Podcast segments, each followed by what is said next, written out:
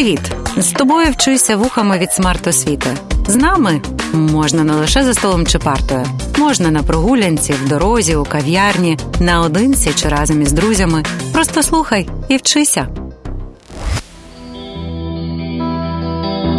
Орися ж ти моя ниво, долом та горою, та засійся чорна ниво, волею ясеною. Орися ж ти розвернися, полем розстелися, та посійся добрим житом долею полися. Щойно лунав фрагмент пісні, створеної за мотивами поезії Тараса Шевченка Не нарікаю я на Бога гурту Кому вниз. Дуже гарно передано настрій надії, що жевріє Кобзаря всупереч раціональності та факту рабства України перед московитами в середині 19 століття. Під час прослуховування виникає бажання дістати пророка з того світу хоча б на один день, аби митець побачив, що жито через сотні років таки проросло, і люди сьогодні борються завдяки посівам розуму, що їх робив Кобзар, у тому числі завдяки тому, що пророк посіяв. Здоровенькі були. І з тобою знову Олександр Черкас для того, щоб розповісти про класичну українську літературу не по шкільному. І сьогодні ми погуторимо, тобто поговоримо не просто про видатний літературний твір, а про цілий стиль реалізм. Якщо ти полюбляєш документальні шоу, програми розслідування, то це літкаст Special for You. Адже в документалках саме реалізм є основним стилем оповіді, і упевнений, що нарешті цей день настав час піти до джерел реалізму і послухати, про що говорили українці та українки в 19 столітті, коли ще не було можливості сидіти в соцмережах, фільмувати життя родичів на камеру і обговорювати суспільні проблеми на медійних майданчиках. Обіцяю, буде не менш цікаво, ніж на телебаченні чи Ютубі. Погнали!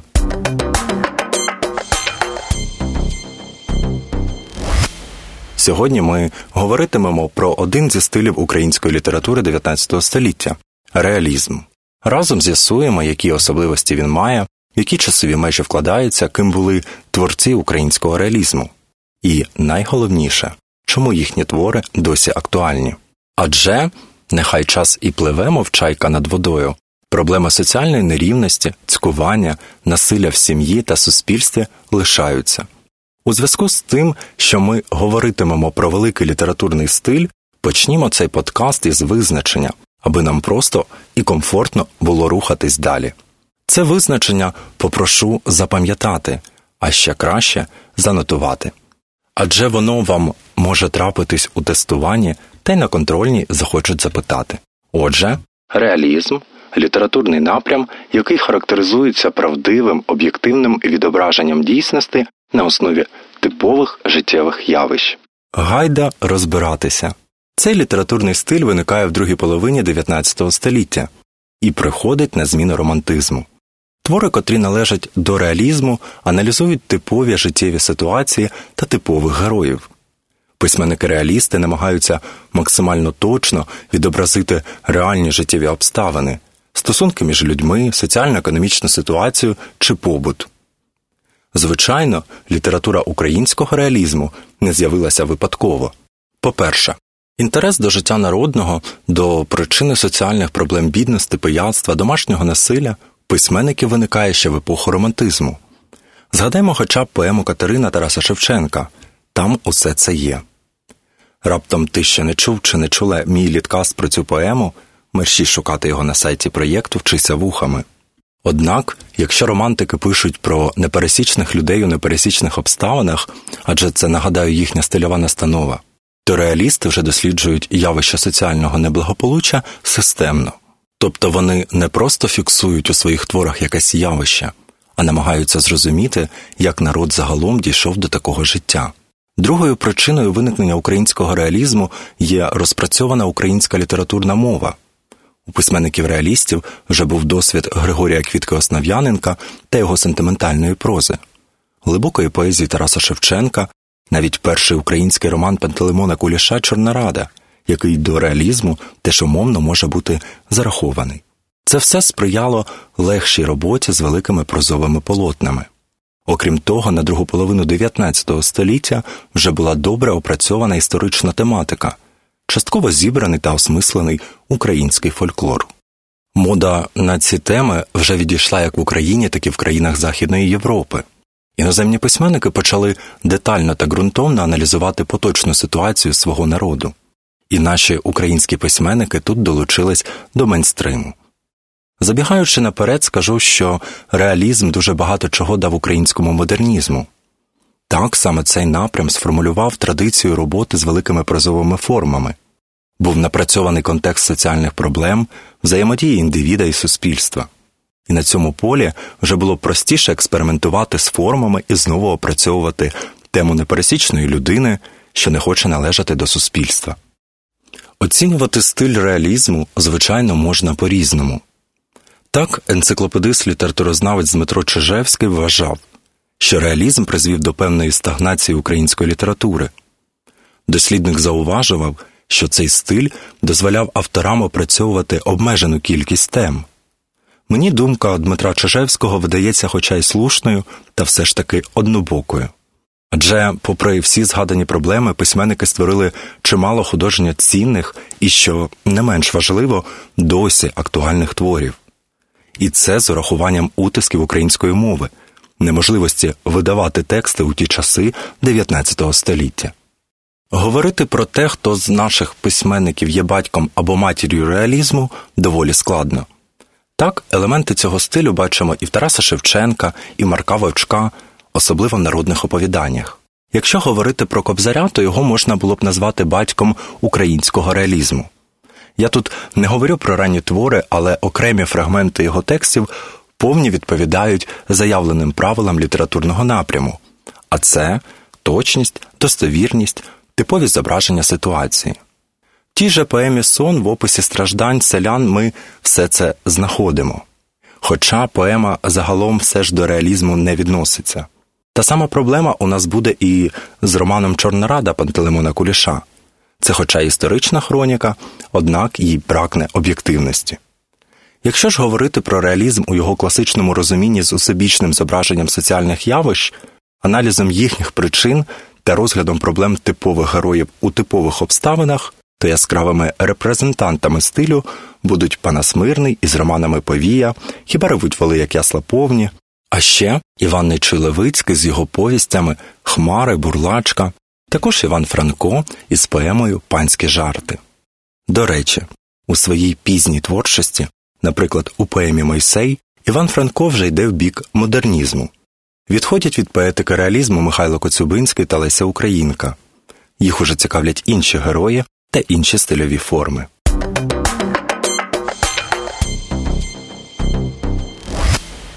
Якщо з межами реалізму та вибіркою авторів у нас були певні проблеми, то вже з описом типових для реалізму характерів складнощів не має виникнути. Спробуймо сформувати характеристики таких героїв максимально просто, аби тобі було легше то запам'ятати. Це на тестах згодиться. Перш за все, герой або героїня буде належати до певної верстви населення, і ця приналежність визначатиме його або її життя. Тому, якщо це селянство, щоб не робив персонаж, в пани не виб'ється, в депутати теж і це може бути причиною трагедії. Друге, герой або героїня матимуть як позитивні, так і негативні риси характеру. Ми бачитимемо психологічно достовірний портрет. У реалізмі немає ніякої ідеальної Марусі Григорія Квітко Основ'яненка. Навпаки, тут будуть персонажі, котрі можуть конфліктувати з батьками, красти, погоджуватись на дошлюбний секс, і при тому в інших життєвих ситуаціях будуть демонструвати легку вдачу, доброту, працелюбність, потяг до кращого життя.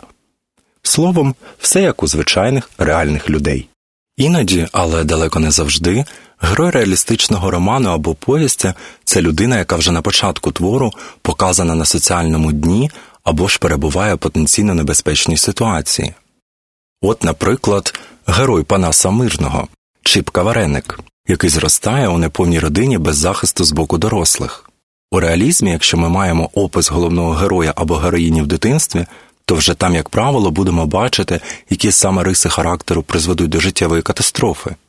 Це можуть бути жорстокість, емоційність персонажів, невміння за себе постояти, надмірна відкритість до інших людей. Другорядні персонажі в реалізмі часто підкреслюють певну рису характеру головних героїв. Наприклад, у того ж Чіпка це його погана компанія лушня, матня та пацюк.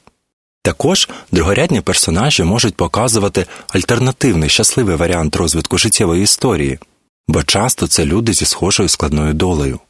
В історії Чіпки такими персонажами є його однолітки Гриць та Христина, що живуть чесно і скромно, працюють на своїй землі.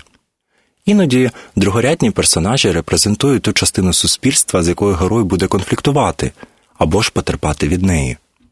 В такому випадку подібні образи будуть наділені матеріальними статками, владою або ж рисами характеру, котрих бракує головному герою або героїні.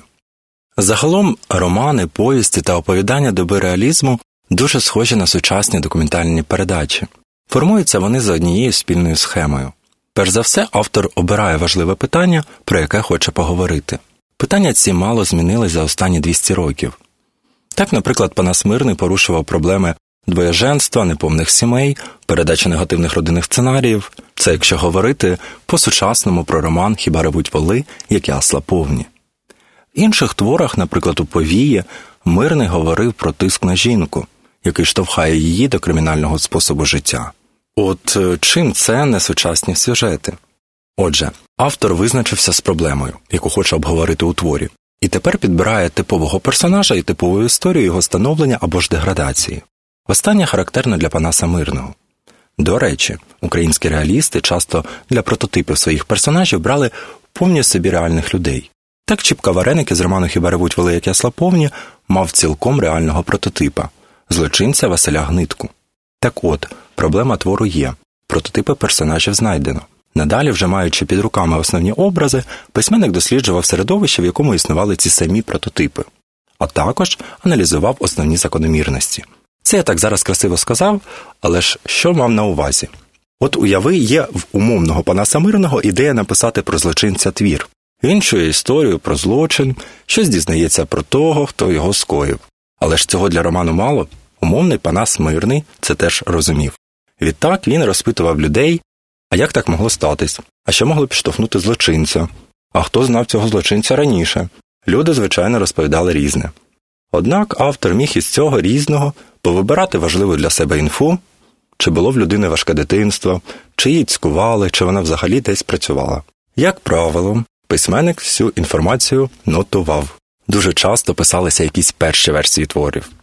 Той же роман Хіба ревуть воли, як ясла повні, спочатку був заміткою, тоді його розширили до оповідання, а пізніше вже нам дісталась ґрунтовна детальна історія з кількома сюжетними лініями. Ці перші версії давались на прочитання друзям, їх можна було обговорювати зі знайомими. Як думаєш, що при цьому відбувалось? Я відповім як і в нашому із тобою житті, всі ці знайомі пригадували якісь чутки про подібні кримінальні історії. Хтось чув іншу версію злочину, а хтось міг і розказати про подібний характер. Унікальність історії в цьому плані була вже не такою важливою. Навпаки, авторові треба було вловити закономірності. Наприклад, на якомусь етапі з'ясовували, що в більшості злочинців нахили до насилля були ще з дитинства. Значить, і в художньому творі про це можна говорити. Часто люди казали, що була якась погана спадковість там злий батько, неврівноважена мати. Це теж могло йти в портрет героя. Могли бути свідчення, що діти з неповних сімей частіше приєднуються до якихось банд чи виявляють агресію до інших. Це, до речі, правда й зараз. І такі деталі письменник фіксував. Потроху накопичувались матеріали про інших персонажів, котрі могли поточувати головного героя. Так поставали образи спільників, матерів, жінок, друзів. Коли письменник працював над ними, то теж багато говорив зі знайомими, аби знайти схожі життєві історії. І тут таки, якщо цих схожих життєвих історій було багато, обиралась одна найбільш типова або найцікавіша для читача і показна для аналізу соціальної проблеми лінія. Далі написання роману було вже справою техніки, кілька місяців роботи і поставала, наприклад, історія вбивства. Та не проста, а з детальним поясненням, як загалом герой дійшов до такого життя. Аналогічно працювали над іншими суспільними темами. Особливо вигадувати нічого не доводилось, адже оточення автора постачало достатньо інформації або ж чуток. Особливо, якщо хтось випиває, веде аморальний спосіб життя, про таке завжди пліткували охоче. Авторові лише треба було так вибудувати ланцюг подій, аби в читача лишалось чітке враження, що кожен конкретний герой в обраних обставинах не міг вчинити інакше. Не міг, бо характер, звички, суспільний тиск або ж стан здоров'я заважали йому. Поява кожного наступного твору, написаного в жанрі реалізму, насправді була подією соціально значущою, адже на меті в автора ніколи не було засудження героїв, радше пояснення, як так сталося.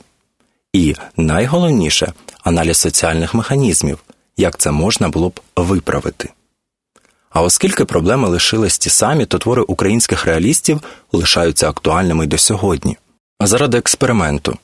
Сьогодні знайди півгодини вільного часу і принаймні поцікався історією Чіпки Вареника.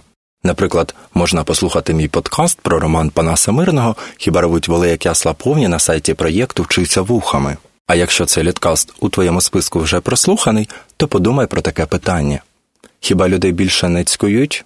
Хіба булінг зник? Наразі суспільство по різному допомагає жертвам цькування та самим агресорам. Але пам'ятай, що завжди можна звернутися за підтримкою до громадської організації Ницькуй чи інших. Це все питання для роздумів.